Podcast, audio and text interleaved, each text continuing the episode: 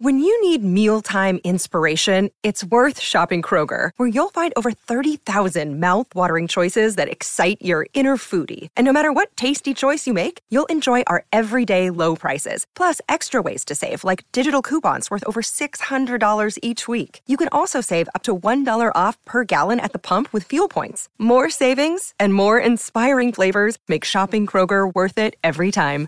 Kroger, fresh for everyone. Fuel restrictions apply.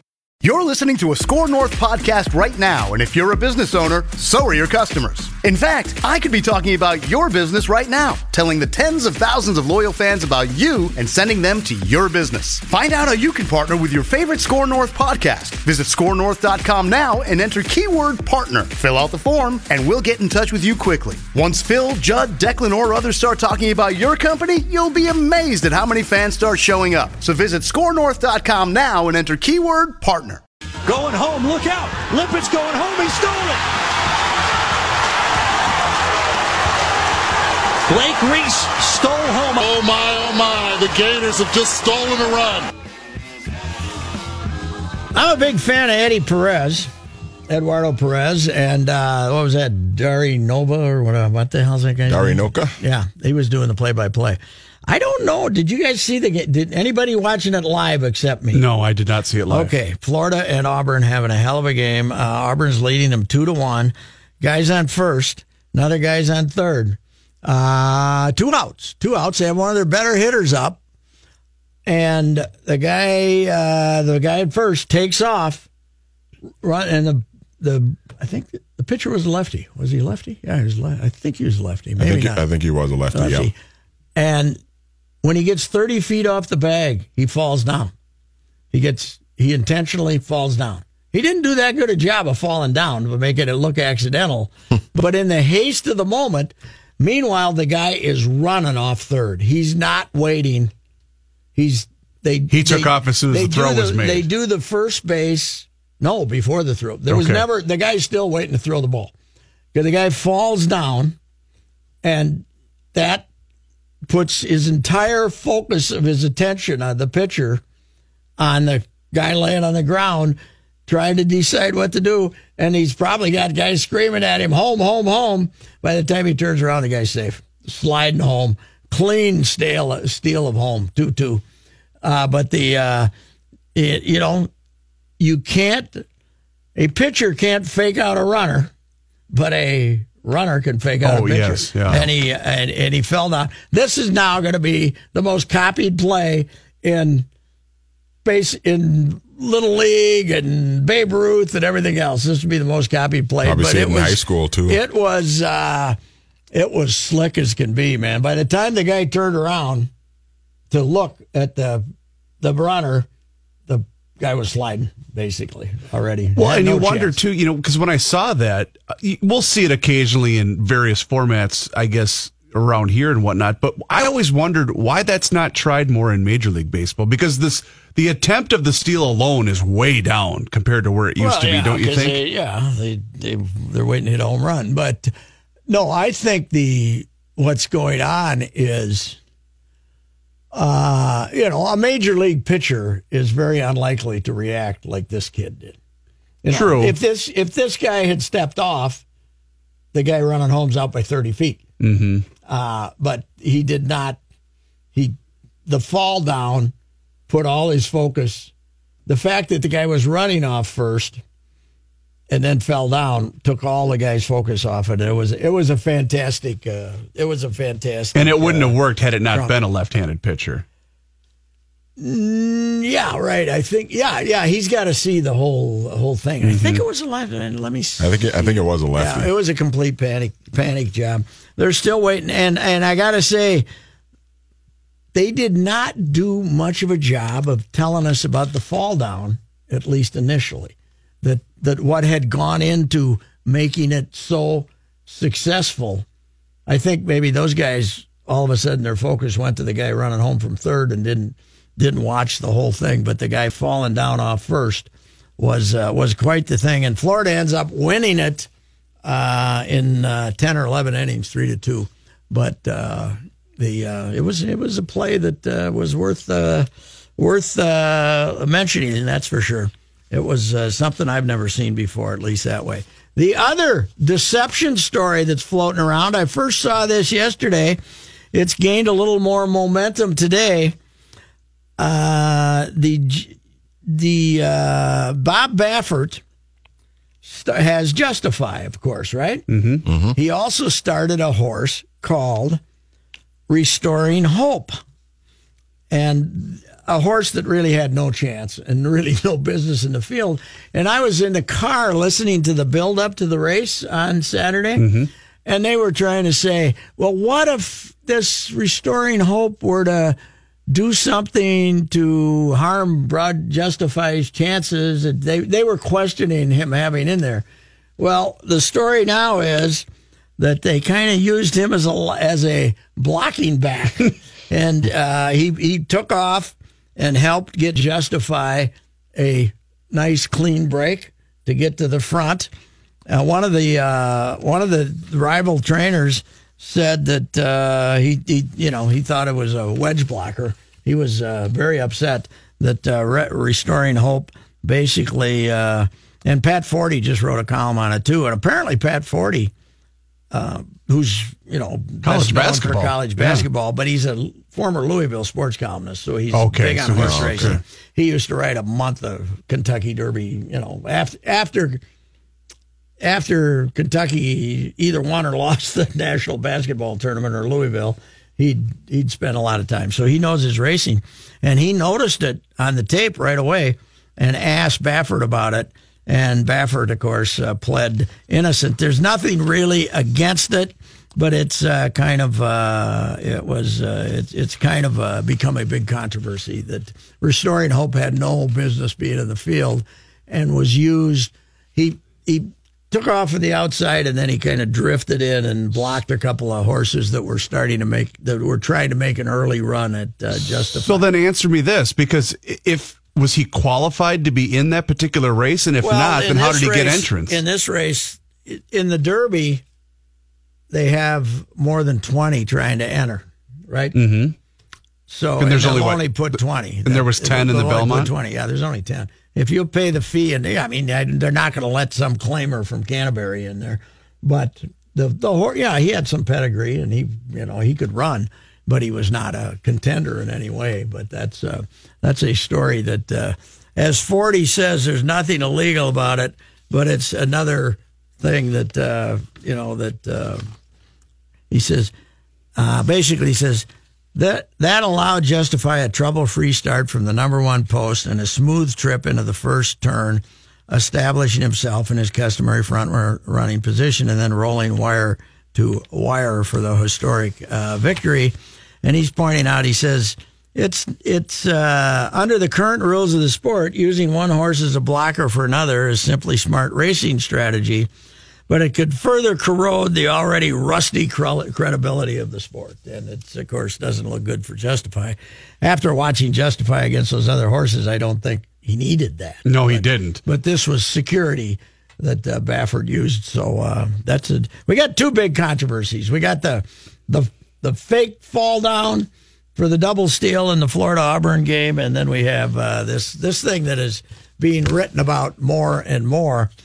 Justify uh, getting a little help from Restoring Hope, and Baffert comes across as the gentleman of gentlemen with the white, the gentleman of gentlemen with the white hair and the whole thing. But uh, he can be sneaky too, apparently. Well, because there's got to be a lot more money at stake for him, guaranteeing a triple crown for you know profit he- down he- the he- road. I mean, this you know, the, some of these horses could have still ran him down if Justify didn't run such a great race. If Mike Smith didn't do great, such a great j- job. But the fact of the matter is, he put restoring hope in the field to help Justify. That's Sure. the only reason. though. There was no chance this horse was going to win or show or place. So, anyway, that's uh, I like trickery. We like trickeration, don't we? Creativity. In, uh, sports, yeah, creativity. Uh, yeah, I, this should not probably. By the way, Justify. I mentioned this yesterday. He weighed 200 pounds more than Secretary. Wow. Secretariat. Jeez. He weighs over 1,300 pounds. He's a monster. What a lard ass. And you know what? I, I heard something else. I didn't realize this. A horse like him will lose 80 to 100 pounds running that race. Come on. No. 80 to 100 pounds running that race Wow. Wow. because of all the water. You know, you know what it is? Metafast. Oh, they got to, and that's one reason people wonder about a horse who runs three times in five weeks because they got to try to get the weight back on them to make them as strong as they ever are. That's uh, I heard that too. Or 60, 80, but as big as he is, he might, might lose as much as That's 100 pounds. insane. Yes, it is. So what I should do Yes. is get out there and run a mile and a half real fast. We'll strap a harness on you. Yeah, right. Yeah, get one of the get one of the grandkids to ride on my back and I'll run around the track. I'll load you up with Lasix, Yeah, right. and then we'll have to bring out the barrier to put you out of your misery so the neighbors don't have Yeah, to they- watch us yeah, shoot you. Put up the screen up there and shoot. They've shot Ricey. We'll be back.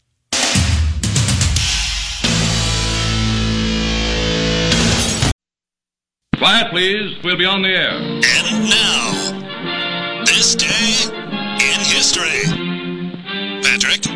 The bodies of Simpson's ex-wife, Nicole Brown Simpson, and Ronald Goldman were discovered early Monday morning.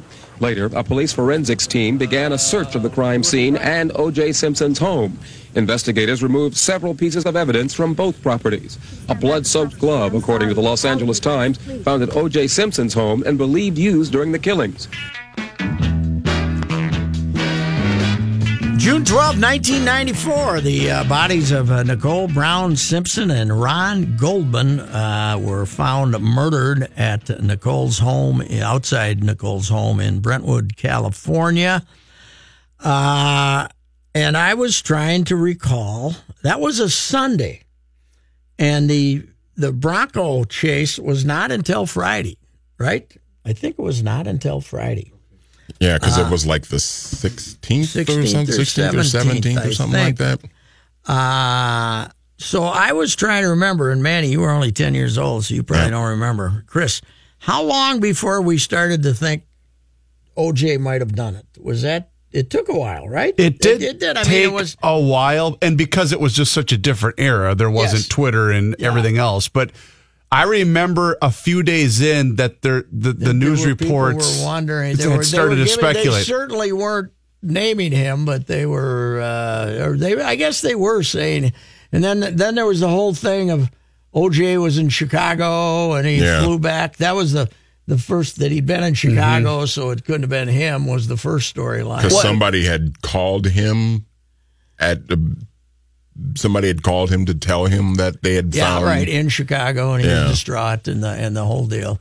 Uh but it might have been Wednesday, third Wednesday, early Thursday. We started hearing hints that maybe maybe OJ was the guy, and then of course the uh, the Bronco chase, and I believe it was on the seventeenth. Uh, I think it was on Friday because I no wait wait wait yeah yeah it was on Friday because I was in New York covering the uh, going to cover the World Cup opener, Ireland and Italy. They had two of it. Jerry Zgoda was doing some of it, and I was doing some of it. I went to four games, but the opener was Ireland and Italy at Giant Stadium in the Meadowlands.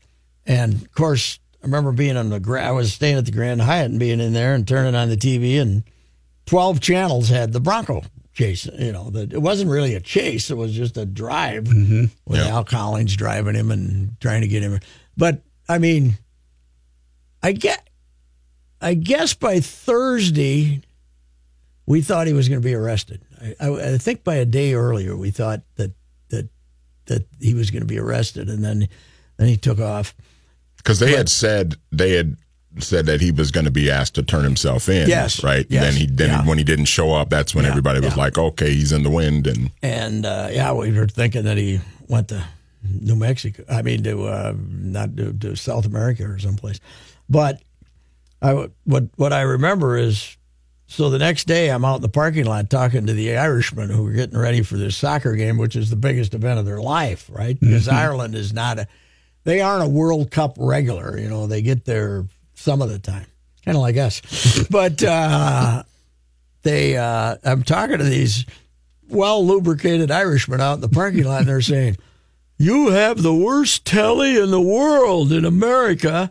In their Irish accents, that's not a very good Irish accent. They, every channel, all you have is that guy in the white trolley driving around. all you have is the white trolley, and every channel. And I said, well, you know, he's a rather very famous uh, American sports guy who uh, is now accused of killing his ex-wife and this other guy in brutal fashion. They said, okay, but why does it have to be on every channel? We want to know about the World Cup. What does America think of the World Cup?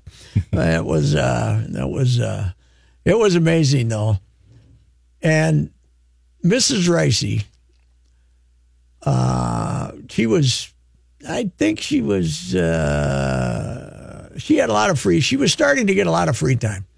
She became one of the world's leading experts on the OJ trial. Does not miss a minute. Yeah. She was focused in like a laser. And in fact, when when we were uh, watching the the 30 for 30, how many parts was it? Three up three parts? Uh, Or 30 five. Five parts. Five parts, yeah. Which are fantastic. That was brilliant.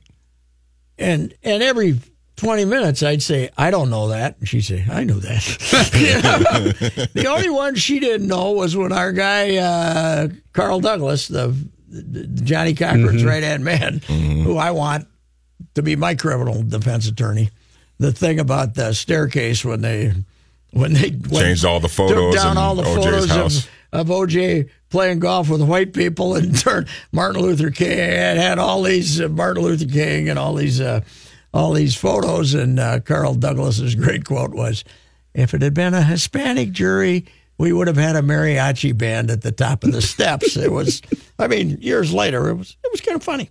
But uh, the, the the whole thing of course was not. But it's it it uh, it it was, and I was talking down the hall uh, t- today with Amy Daniels.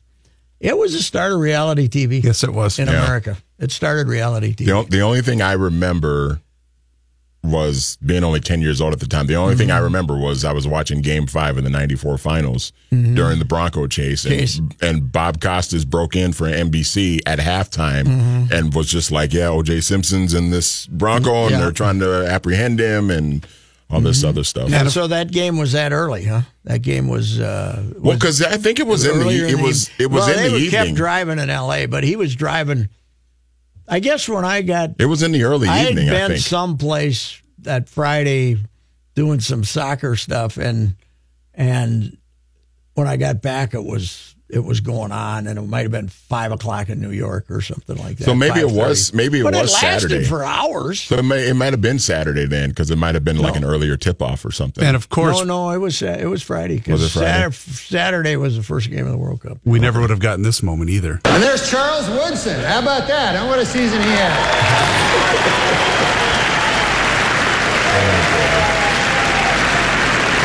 Great, man. He, he became the first defensive player to win the Heisman Trophy. And congratulations, Charles.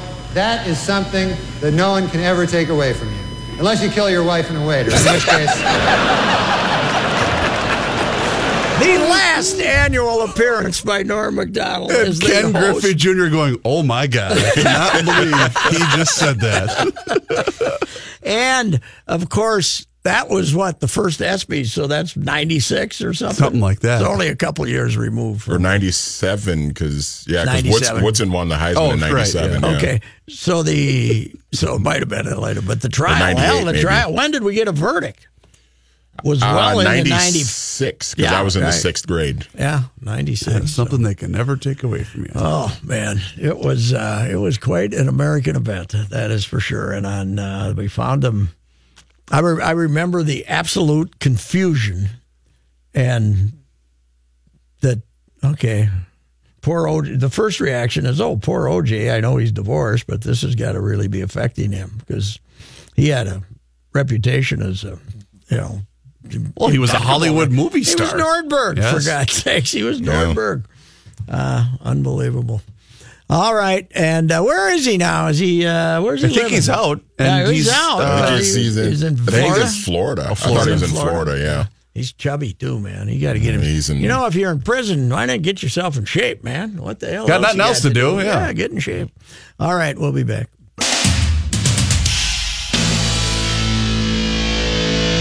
Miss Johnny Height, the uh, Hollis Cavner has uh, told us there's going to be a press conference Monday. Oh. Uh, no revelation yet if it's official word that a PGA Tour event is coming. Well, that sounds promising, though. That would be the guess, yeah. That's, uh, that's uh, but nobody's uh, nobody's uh, confirmed it as of yet. Hmm.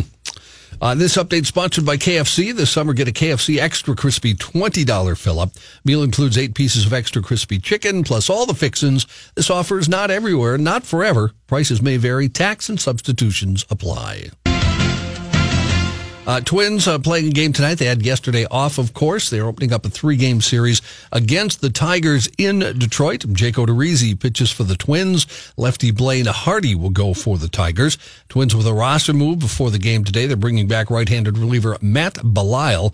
He pitched for him last year, you might remember. Signed with Cleveland, though, uh, as a minor, a minor league contract during the offseason. Did pitch for them, but was sent down in early May. Was pitching at AAA Columbus and was released by the team yesterday. I think this is a commentary on the way my guy Pressly's pitched lately. Think so? They- well, it's they don't also the wanna- fact that he's going to pitch in 100 games if they keep this up. Yeah, well, he's He hasn't been good, though, I agree. pitch selection is awful.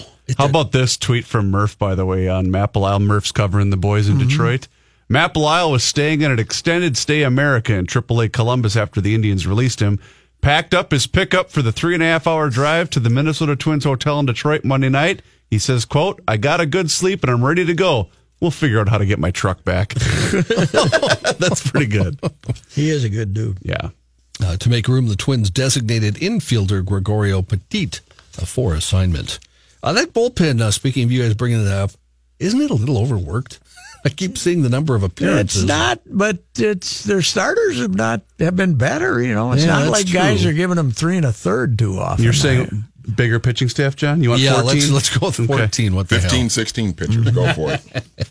Minnesota United news tonight on this station. The Adrian Heath Show, as the coach gives you the latest info. It's at 6 we're six on o'clock. a break. We're on a we're Yeah. on a World Cup break.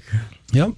Uh, it's at six o'clock tonight, right after the ride, right here at fifteen hundred ES. We got to uh, we got to do a World Cup uh, preview here pretty Yes. soon, don't we? Who uh, we have to get Brucey McGuire in there. Uh, Brucey McGuire. You know that Bruce. Uh, in the past, has taken his uh, three week vacation to watch all of the World Cup matches. No. No, Wow. Uh, he's a sick human being, but uh, a nice guy. Point guard Tyrell Terry, who averaged 17 points and seven assists at De La Salle as a junior, announced he uh, will not be attending the University of Minnesota. He's going to Stanford. He'll never get a job in this town. I was just going to ask: Is uh, Never what, get what does. Sid think? Is he happy about it or not? Tw- 2019 four-star prospect had considered Baylor, Indiana, Minnesota, and Xavier, among others. Let's see. You can get a free education at Stanford and live in California in the winter. Terry announced his commitment in a Twitter video. That is uh, two D guys that have gone out there. Mm-hmm. Reid Travis. Did he ever officially uh, go to Kentucky, or is it still out No, there? I think he transferred, didn't he? I think he is. Tr- I think he, he is did, going he to did transfer. announce yeah. But I mean, that was what all the stories were. But I think so. Maybe he's still I don't know if he's made his it official, degree or something. Yeah. Some uh, uh, golf happenings at the girls' state tournament. Uh, All we're- right. We're setting records today. Really good. Uh, Red Wing junior Leah Herzog shot a girls' state tournament record six under par 66 in the opening round of the Class 2A meet at Ridges Six. Woof. at Sand Creek in Jordan. Well, that's not the story. The story is her record lasted about 15 minutes. Wow. Classmate Sophia Yeomans uh, shot a nine under par 63. That uh, I, it looks like uh, Red Wings in good shape for winning the team title. Then, huh? I think so. Uh, the boys' all-time record is also a nine under uh, s- a par 63. Uh, Yeoman shared the Class 3A state tournament individual title with Joanna Kim of Edina last year. Wingers dropped down to Class 2A this season after moving up and playing in Class 3A the previous two years. Wow, Herzog is. How's that Herzog spelled? OG. Uh, H E R Z O G. Yeah, that's a famous Minnesota golf name. They're all related to some some degree. Whitey? They're all related to Whitey? No, no, they're not. Love that crowd. Uh, Vikings' first day of mandatory minicamp. How'd you like to be named Whitey? Hey, Whitey. Jeez. Hey, Saltine. Pesky guy. Uh, first day of mandatory, mandatory minicamp for the Vikings. Coach Mike Zimmer talked uh, with reporters afterwards. I listened to the whole thing. Nothing. It was absolutely nothing. Nothing. All right. We got to run, Johnny. Okay. We got to talk to George Tsamis, who will be going for his 1,000th Independent League managerial victory this evening.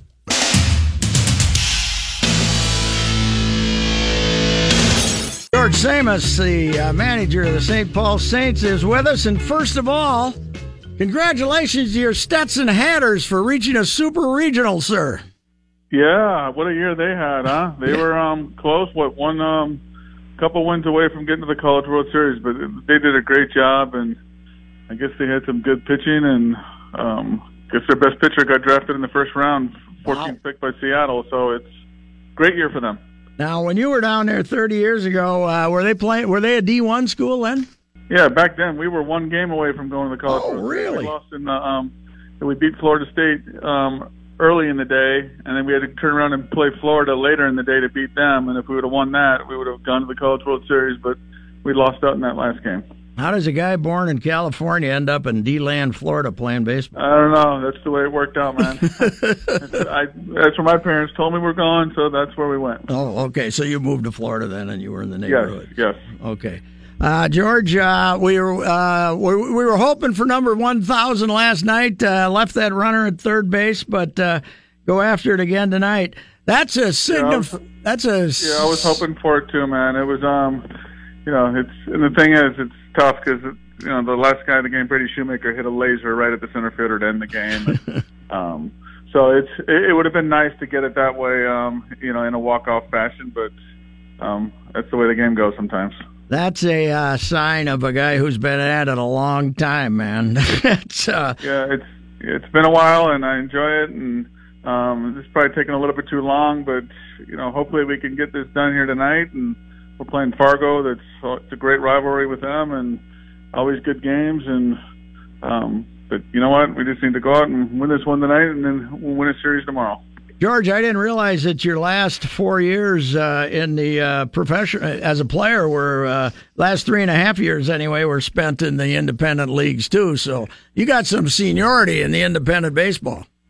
Yeah, I've been around for a while. I mean, back when you saw me pitch with the Twins, I mean, as you know, back then I threw so slow. You know, I was the 82 mile an hour guy. It was yeah. so slow, and then after that I got hurt, and it was even worse. So, um, you know, it was it was tough after the after the two shoulder surgeries, and um, but yeah, I've been doing this for a long time, and it's um, you know, the independent ball has grown too. Yes. There are a lot of Double A, Triple A guys with big league time in our league, and and obviously playing for us, and obviously playing in in this stadium we play in, the nicest one you'll ever see.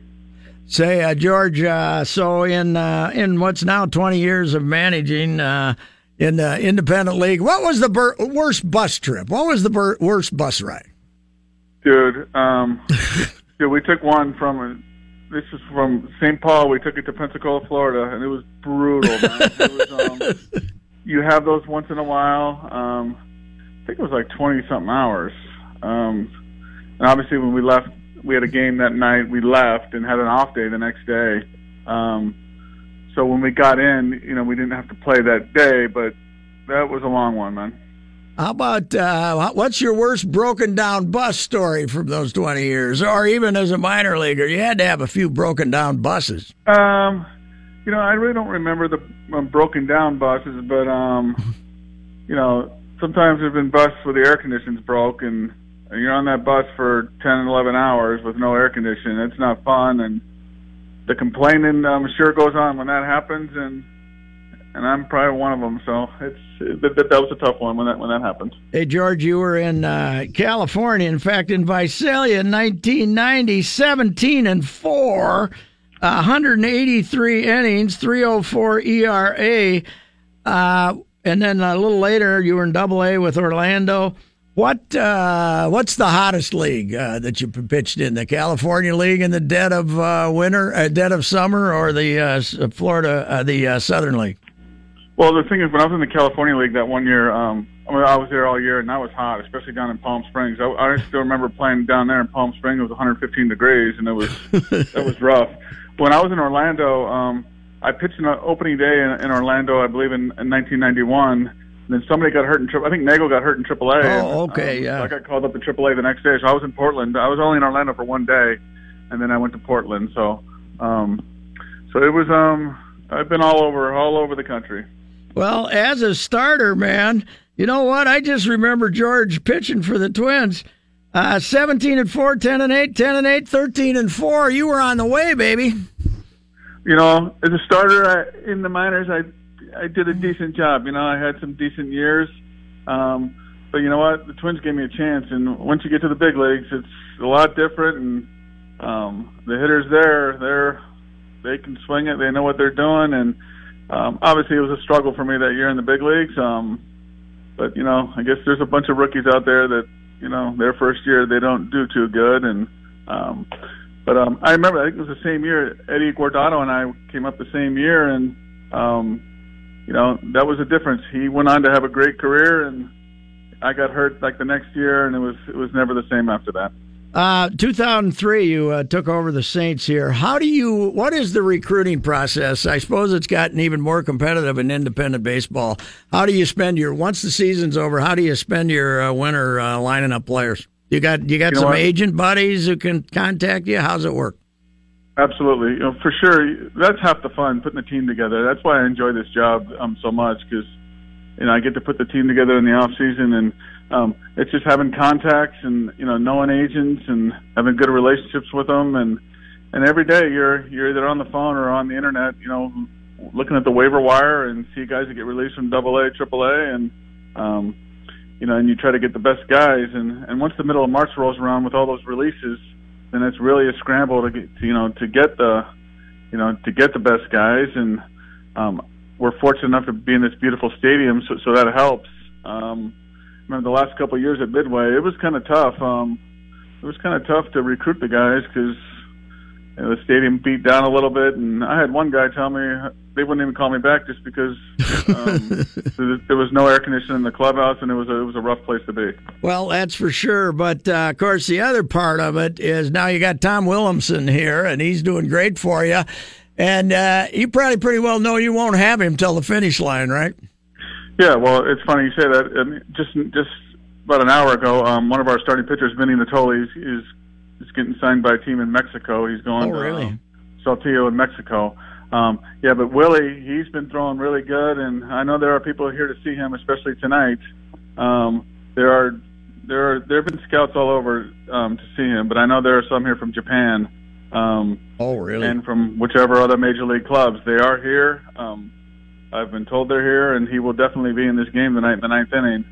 Um, so it's it's legit 95 miles per hour, and he touched 96 the other day, and um, good breaking stuff. And it's a guy that um been in the big leagues for seven years, seven plus years, and um, and you know what? He's a good dude to have. He's he's been around, and the way he acts, like you wouldn't even know he played in the big leagues that long because he has the right attitude and does it the right way. And again, that 95 mile per hour fastball, it's it's impressive to see. And uh, George, uh, of course, uh, you know it it hurts when you got to go get yourself a new closer, but it also helps when you're recruiting players when you're getting guys signed too. I would imagine. Yeah, yeah, you know what? And that's that's the way it goes in this league. It's um that's why they're playing, man. When they come looking for these guys and their job is to get to the big leagues. That's happened so many times with us, like with Brandon Kintzler and Caleb Thielbar and you know, and so many other guys that we've lost during the season, but that's why they're playing. 100% it's a blow to us when we lose them during the season. Um, because when you lose a big AAA guy like that during the season, it's not like there's too many of them sitting at home waiting for us to call them in the middle of the summer.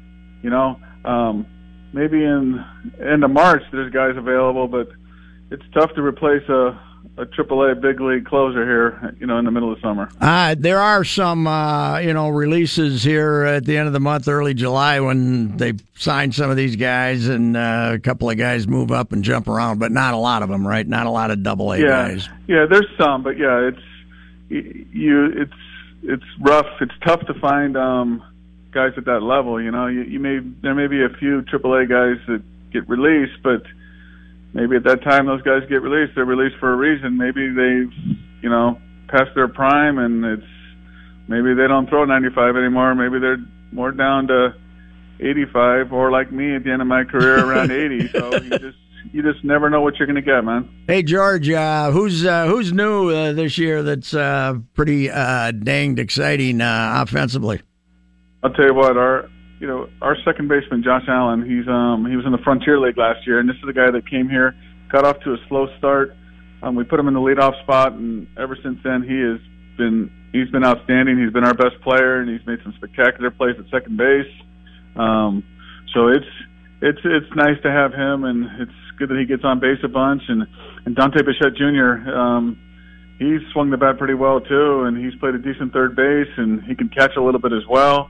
Um, and Justin O'Connor, our catcher, to me, I would I would put him up against anybody. This guy's as good a defensive catcher as I've ever seen in this league. Um, former first rounder, he's been in AAA, and um, so to me, those are three um, pretty impressive guys we have. Yeah, that's something when you get a, a first round kid, and uh, if they if they still are maintaining their enthusiasm, that's uh, probably pretty good. Is he that kind of kid?